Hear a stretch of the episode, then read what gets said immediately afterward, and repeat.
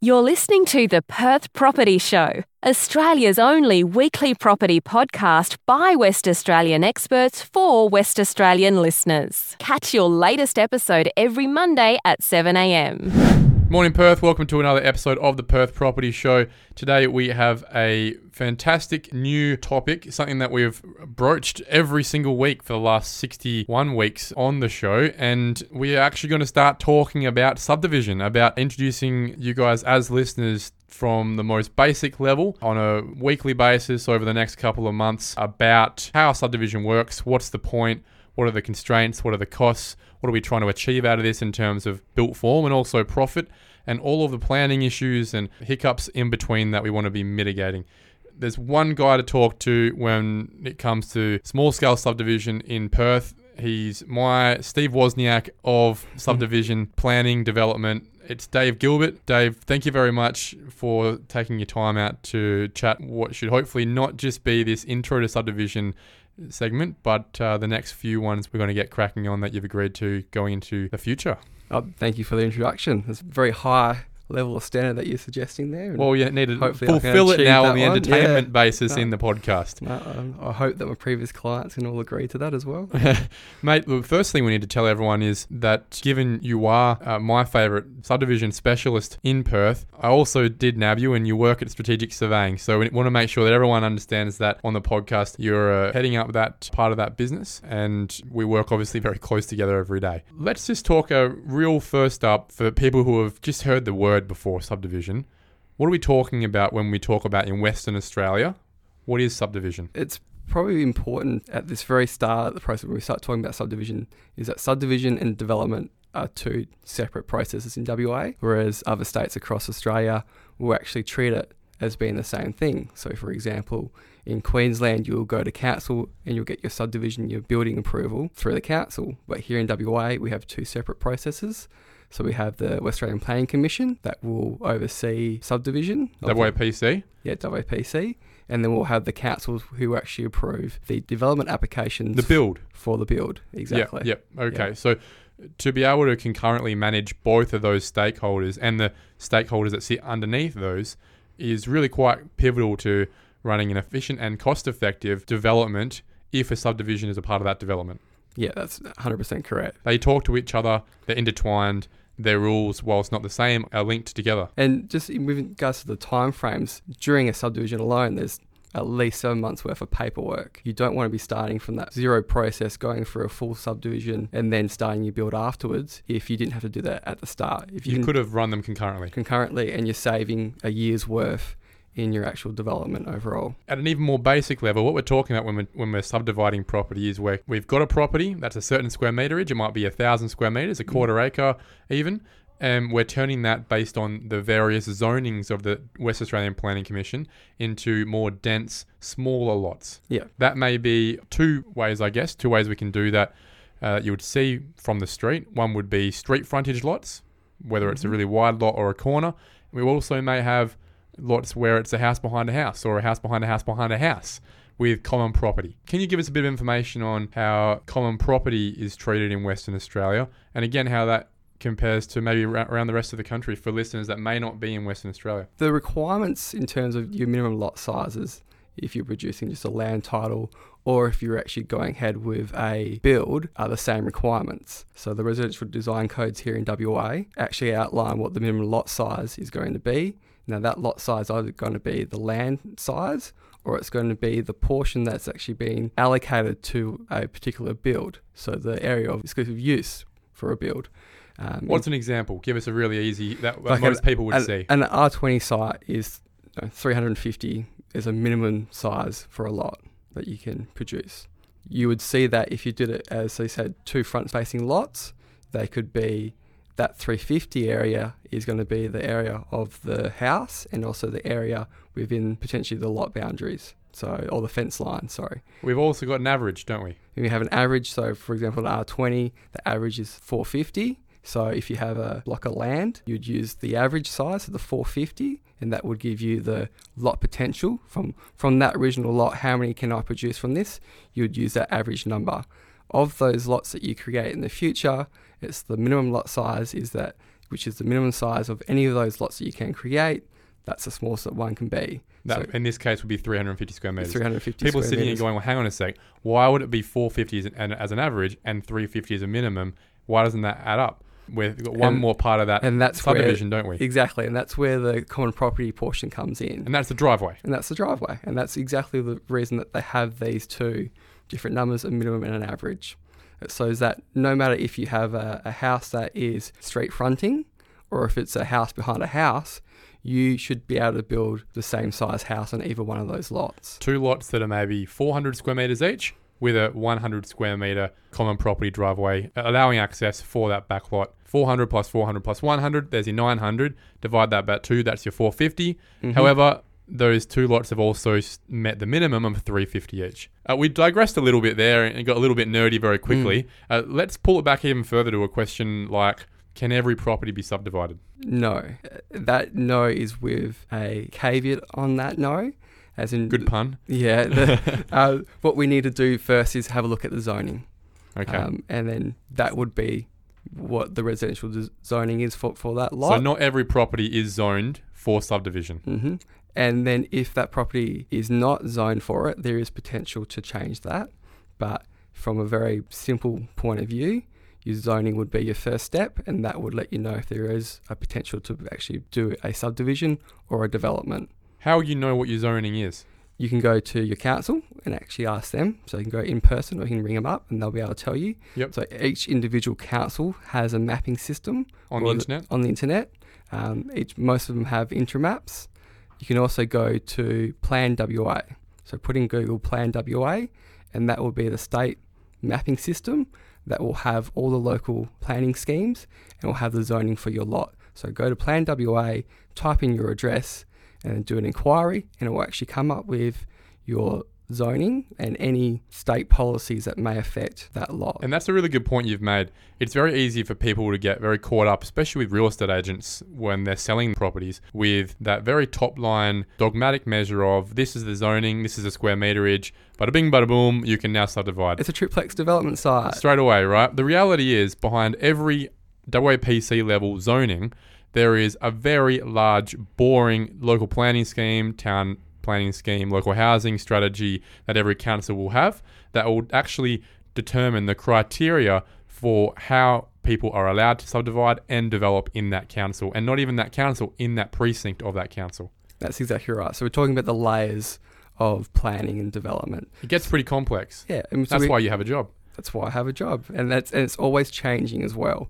So just because your neighbour did something two years ago Or 20 years ago. twenty years ago, it doesn't necessarily mean that you can do the same thing. That's a good perspective there because I guess the perception is that over time everything is progressively becoming more and more dense. The R code is becoming higher and Mhm. higher as we keep building towards apartments and townhouses everywhere as the population grows and we don't want to be expanding our urbanization, right? However, sometimes it can go in the reverse, can't it? Yeah, in WA, there's been a f- few circumstances in the past where areas have actually been downzoned. That may be because of We looked at a, a area in Attadale last week. Yep, um, a lot of areas through like Rockingham and Cockburn as well, where there's been previous approvals being given, which would no longer be able to be approved. And why is that? That is because every 10 years, that local planning department has to put together some sort of guide for the future. So, what they might see is that given the current changes in the last 10 years, that they might not be wanting to push development further in that area, and they might be wanting to push it to a different area. Or what we saw in Attadale, for example, the local residents were so up in arms about people starting to do house behind a house subdivisions that it was actually pulled back. Yep, and that process is going for comment at the moment in the city of Joondalup, where they've had the housing strategy come out and increased a lot of density with split zoning. Duncraig, Warwick, Padbury, Craigie, Kallaroo, a lot of that. And, And there's that- a lot of NIMBYism.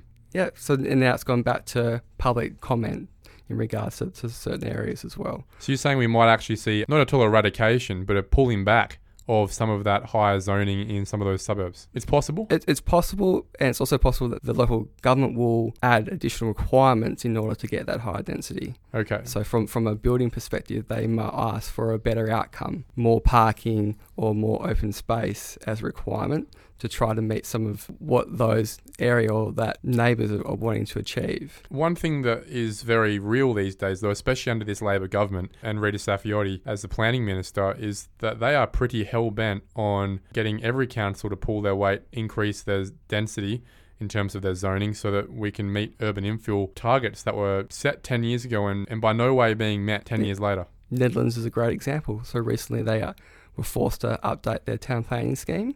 Uh, and that was after council had continually knocked back For 25 years, right? correct. So after they had the planning department within that council had revised different plans and proposed different increases in density, and then it couldn't get past the council. So then state stepped in at a higher level in order to get at least a certain scheme approved. So let's pull it back even further again to someone who might be listening today thinking, well, I'm on a property where my neighbour down the road has done a subdivision or has done a development. What would it take for me to do my own subdivision? Can we give it a bit of an outline in quickly in terms of timeframes? And also minimum rough costs of what it might take to actually do a subdivision. It's not just a two thousand dollar application fee and next week you subdivide it, is it? No, you don't have titles within you know two weeks or something like that, which people do believe sometimes, and I do get that question, or they are quite surprised when I do give timeframes around subdivision.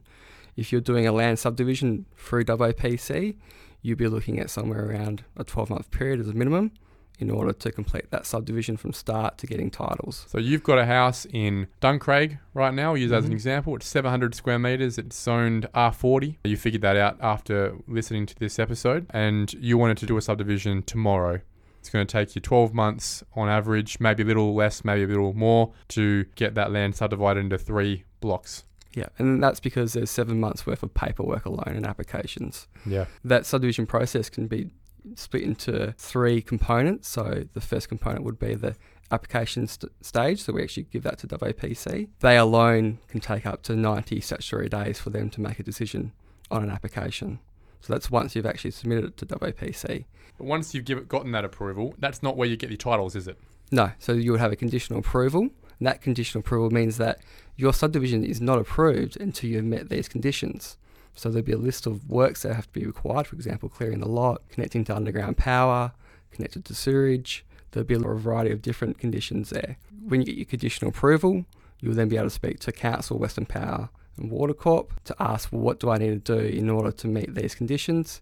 Then you can go out and do those works. That work stage would be the second part of the subdivision process. So you've got application, then you have works as a second part, and then the third part would be obtaining the clearances and final approval. And that's where you get your titles in that third part. That work period in the middle, once you have your conditional approval, you actually have three years to complete those works. So you could choose to not do anything for a year and then wait for a period of time and then start doing the works you want to, or you can start smashing it out straight away as soon as you get that conditional approval. So that time frame is up to you in terms of your personal circumstances and capability of what you Well, they're want to start costly, with. right? Yeah.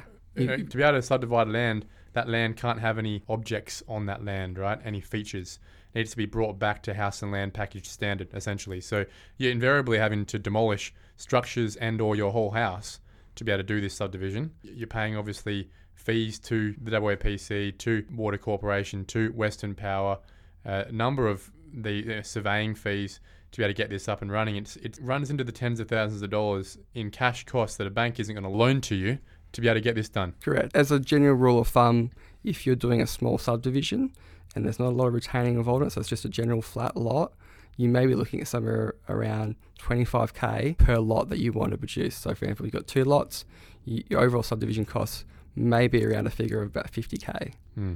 Yeah, so it's a it's a larger number. well, a lot of people wouldn't have that in their bank account today Yep. as a savings amount. So you definitely need to have either a strategy to release equity in your home with your mortgage broker or have that cash sitting around to get those works done. And you would only do this, not for the sake of it, but if you could demonstrate that there was profit to do it in the background. Yeah. What's the objective of doing the subdivision in the first place? It's very important that you don't lose that original idea at the start or The during the process. Why am I doing this?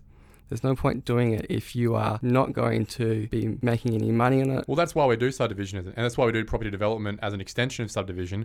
We want to make money. At the end of the day, most of us aren't doing it for the fun of it. We're doing it because we see a financial outcome that gives us options for other things in our life in the future. Yeah. Uh, it may putting even be to deleverage. You might find that look, we've got this big home, we don't really need the backyard anymore, but we like the house. Let's sell the backyard to a young couple or a downsizer so we can still stay in our home, have some cash to pay our mortgage off, and we can get on with our lives with no debt. Yeah. I'm sure you have a lot of clients in There's that a lot of clients that are in that exact circumstance. They get the opportunity to stay in the area where they've been for the last 30 years, and then they get to keep the neighbours that they've already had, but it does free them up financially to do other things in, in their retirement period. Dave, I think this has been a good first intro to subdivision. What I reckon we'll talk about in the near future are a- more of a deep dive into the costs, some of the pitfalls and the traps with regards to planning criteria around that, both the subdivision and the extension, and as an extension development, uh, and also understanding that the finances a bit more about how we're going to make profit out of this while we do it in the first place, and make sure a lot of people that get excited about subdivision, they want to get involved, and they don't really focus too much on whether it's going to make them money. Unfortunately, we see a lot of people come to us having done their first development and made no money. So I mm. think that holistic view as well is something we can talk about in the future. Hopefully, that adds some more value to the to listeners as well. No, I'm looking forward to it, mate. Thanks, mate. Okay, suburb spotlight time. We are talking about the fairly small suburb along the Kwinana Freeway, Brentwood. Jared Rayner from Pulse Property Group. I really appreciate your time. No worries, Trent. Thanks for having me. This isn't a very high volume suburb we're talking about, is it? No, so latest census data has shown that it's just got over 800 dwellings actually within the suburb. So it's considerably quite, Tiny. you know, yeah, considered a very small suburb as far as sort of the Perth metro area is concerned. Let's wind it back. I love talking history. Listeners love hearing about history as to what the lifestyle was like, bit of a lost Perth sort of style thing. Yeah. Let's wind it right back to before I was born, before you were born, Absolutely. before our parents were born. What was Brentwood like as a as an area? Why would you be there in the first place? Yeah, so Brentwood was actually established back in the 1950s. So there's actually a Grasmere homestead on Spinaway Crescent, and that still stands there to this day, which has the heritage listing on it. And it's situated on just over an acre of land as well. So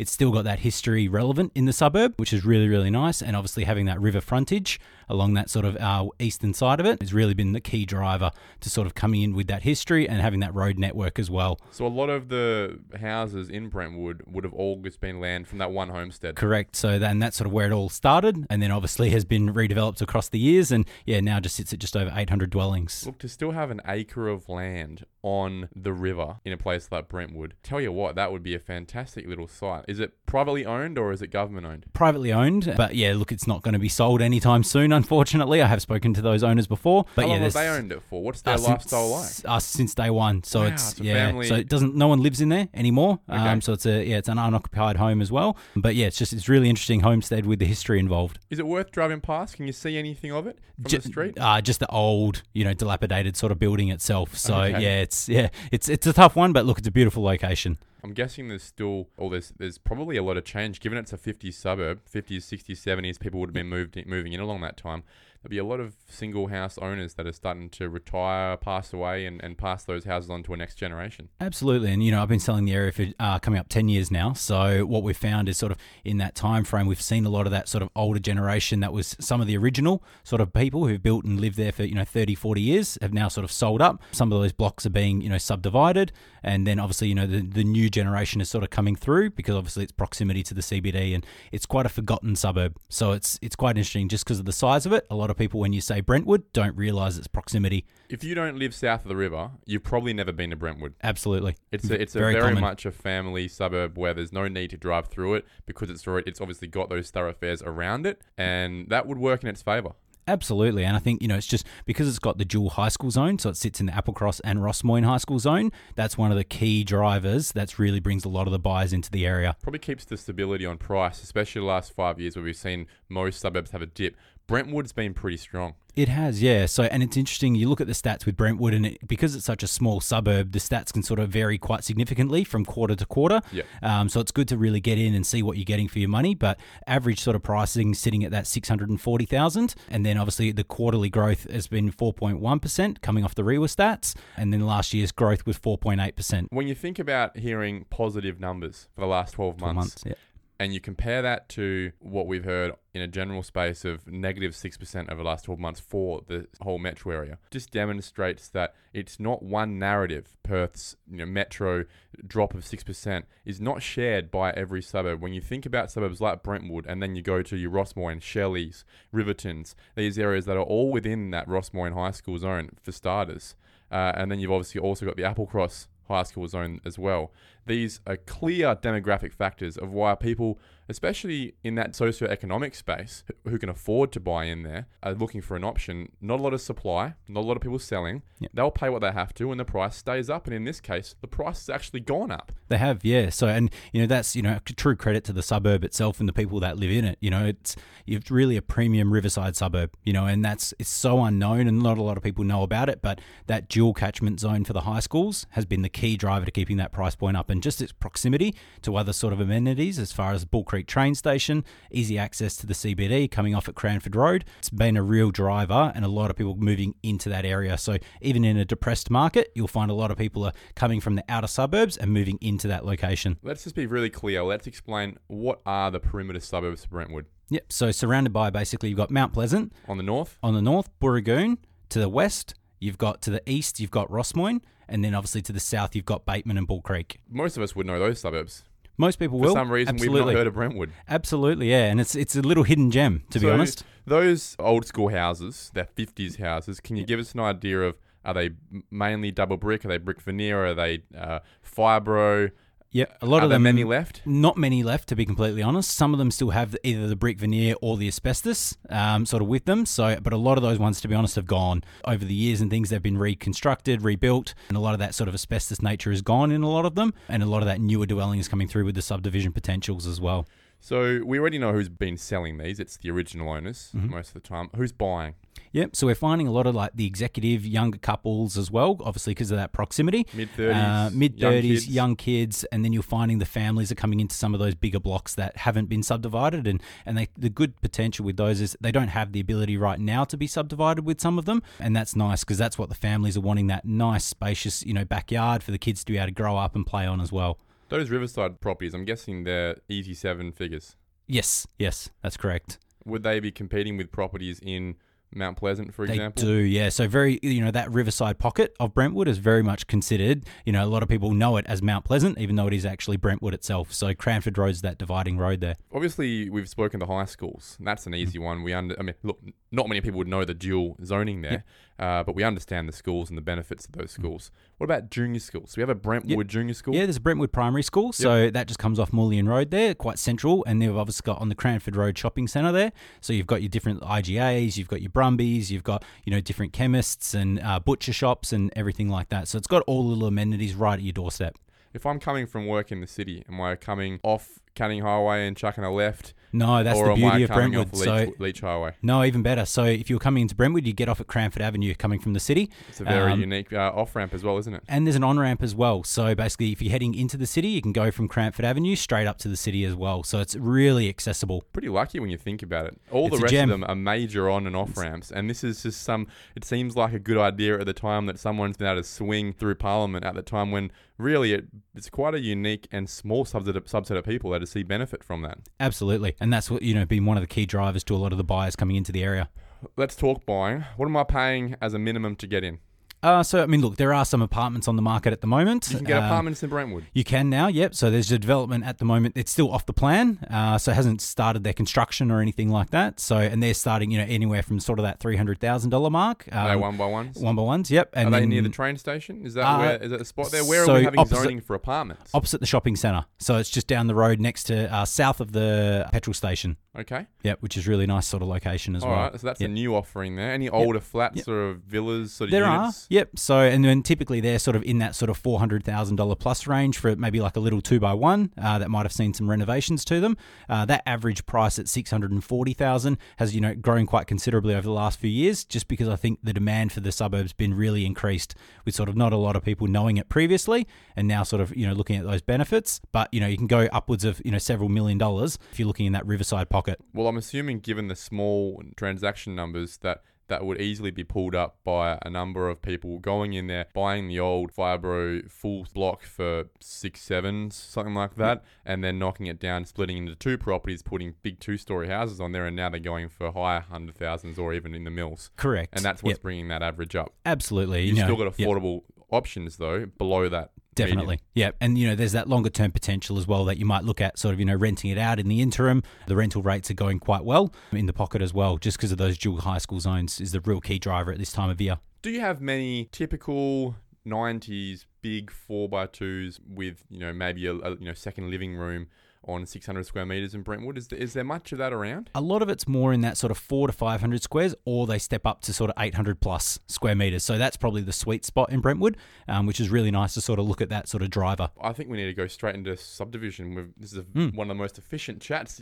you know your stuff clearly. You've already alluded to the fact that there are areas where you can subdivide and areas where you can't. Correct. Can you explain to us with a bit of visual aspect Yep. the where and the why? Yeah, absolutely. So depending on some of the blocks on that eastern riverside pocket, there's some streets, you know, Beamish Avenue that have some of those larger blocks that can't be subdivided, same as you know along For Pulo good reason. Um, absolutely, you know, and you know, it's that's really capturing the family essence The of the buyers. as well, I think. Yeah, you know, and a lot of the people coming into that area, obviously looking at sort of retaining that larger block. Some of them, even with the subdivision potential, just look at it as a future growth option they're looking at. But in there's a middle pocket between sort of the freeway and Moolyeen Road of Brentwood, and that's where you'll see the sort of zoning goes up R25s, and some of those 700 square meter blocks are being chopped up and subdivided as Into well. two. Correct. Yeah. Okay. Is that as high as that zoning gets? Uh, You, you've alluded to apartments. Yes. So basically, depending where it is, the only apartment dwelling there was one that has an amalgamation of a couple of lots. So that was a spot So- rezoning. correct. Yep. So City Melville approved that one. okay. yep. Smart man, whoever's developing that. Yep. Taking a bit of a gamble and it's paid off. Good luck to them. I've heard there, there will be, but do you see future rezoning strategically closer to the train station at the R40s, R60 levels? Absolutely. So, you know, that's all being investigated with the City of Melville at the moment. They are considering those kind of options running along that freeway locality and within that 400 metre radius of the Bull Creek train station. Do you think there'll be a local demand for that sort of product? Absolutely. Yeah. Downsizes? Yep, certainly the downsizes coming into the area, and even just some of your younger executive couples wanting that proximity to the CBD, not being in the city, still having parking allocations, but having the easy access, you know, to all those different amenities. Train straight in. Yep, yep. And same as your doctors because it's so close to Fiona Stanley and St John of God hospitals as You're well. the they're going Yeah. the other way. Correct. Yeah. Yeah, okay. You've seen many of your clients actually making any money in that development space at the moment. What do I have noticed for quite a few of these oh, are 700 and something square meter blocks that are R25 that are selling in the six, seven hundred thousand dollar Mhm. marks. It's not the easiest task to go and make a healthy profit in these spaces when, as a developer, you're coming in trying to compete with those young executives who are semi interested in profit, but more interested in building their dream home and maybe saving a bit by selling the lot next door. Yep. So competing them on the purchase price can be really hard. Is that a reality because you've got a bit more of that owner occupier pool coming into the suburb as well? Absolutely. And I think, you know, that's where, when you look at that sort of buyer demographic coming through, that's really what you're getting is what we would sort of consider maybe your mum and dad investor that want to keep one side for themselves and want to obviously sell off the other one to fund the construction. And yeah, that's hard to compete with. It is, it is. So, and I think, look, coming through, the developers need that sort of, it's all on scale, as you know, and, and everything like that. So I think you've got to be buying right at the right numbers, and you know it better than anyone. When, you know, if you're not buying right, then obviously that future profit can be eaten up very quickly. Yeah, so I think this probably this suburb really is going to appeal to that. I like to call them brother sister developers. Yep. Where uh, I've seen it enough. You've got this quite well educated, literally brother and sister sort of thing. One family and then another family coming together to build their dream homes next to each other, essentially. And there's you know, a small level of profitability involved in what they're trying to achieve, or at least saving money, deleveraging that. But Yep. they really just want to get into the right area and build their right home Yeah. it makes it really hard for a developer to come in and compete with that because we need to make it you know we need a good 20% sort of thing to make yeah. this work And a So- lot of those are between 10 to 15 sort of percent that they're exactly seeing. So, right yeah. and you guys see it as a selling agent but the reality is if you've got a developer coming in who needs it at this price and a brother and sister developer coming in saying well we're happy to go 10% well clearly you're going to sell it to them Mm, that's absolutely. your job right Yeah. I think this is a suburb on the development side where we're probably more interested in this suburb when we start getting that rezoning around the train station at the higher levels, where, as you said, we've got more volume to Mhm. actually sell up and, and make that extra money along the way. Yeah. Yep, absolutely. Still good for that owner rock to learn in this space. Let's talk on that median house price, right? Yep. You've referenced the mid sixes. Yeah, so that REIWA's current stats at the moment are showing six hundred and forty thousand as the median accurate? price. Look, it might be a little bit on the higher side. It does depend on sort of what has sold, so that median price can jump a little bit with Brentwood due to the sort of lower sales volumes considered, and that you'll see across a number of other suburbs as well. So typically, what you'll find, for instance, maybe a three by one in that sort of four fifty to five hundred range. Your three by twos might be in that five fifty to six fifty range on that sort of smaller block, and then your four by twos can be you know anywhere from that sort of seven hundred, honestly, up to the multi million dollars.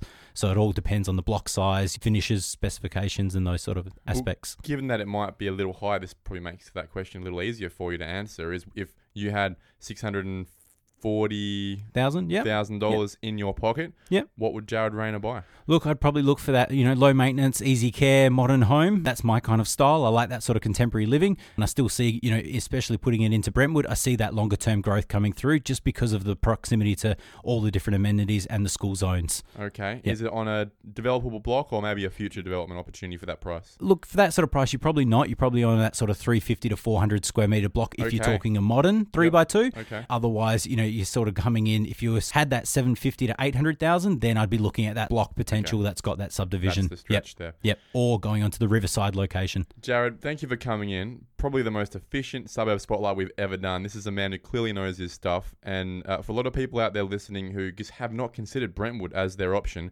and have been thinking Melville, Myaree, uh, Alfred Cove, Bateman, these sort of areas, Mount Pleasant, Ardross, have a look at Brentwood. I, I really think it's one of those hidden gems that has just as many, if not more, reasons to live there in terms of accessibility and amenity. And clearly, no one driving down your street in the middle of the day or the middle of the night to uh, wake you up. Oh, look, it really is, Trent. And I really, I really appreciate you having me in. Mate, we'll speak soon. Thank you. Thanks, Trent. Thank you for listening to another episode of the Perth Property Show. If you've only just joined the conversation, you can catch up by heading over to our website, perthpropertyshow.com.au, subscribing to the podcast, or joining our Facebook page. Don't forget to tune in next Monday at 7am for more expert insights, local analysis, and suburb spotlights. Happy hunting!